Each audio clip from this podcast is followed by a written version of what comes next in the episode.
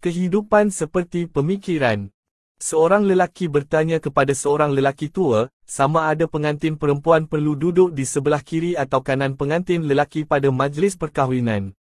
Orang tua itu berkata, pastikan pengantin perempuan tidak duduk di atas kepala pengantin lelaki semasa hidup berumah tangga. Sebaliknya pengantin perempuan harus duduk dalam fikiran pengantin lelaki sepanjang kehidupannya. Untuk itu, kedua-duanya perlu memahami antara satu sama lain dan tidak berputus asa dalam kehidupan ini.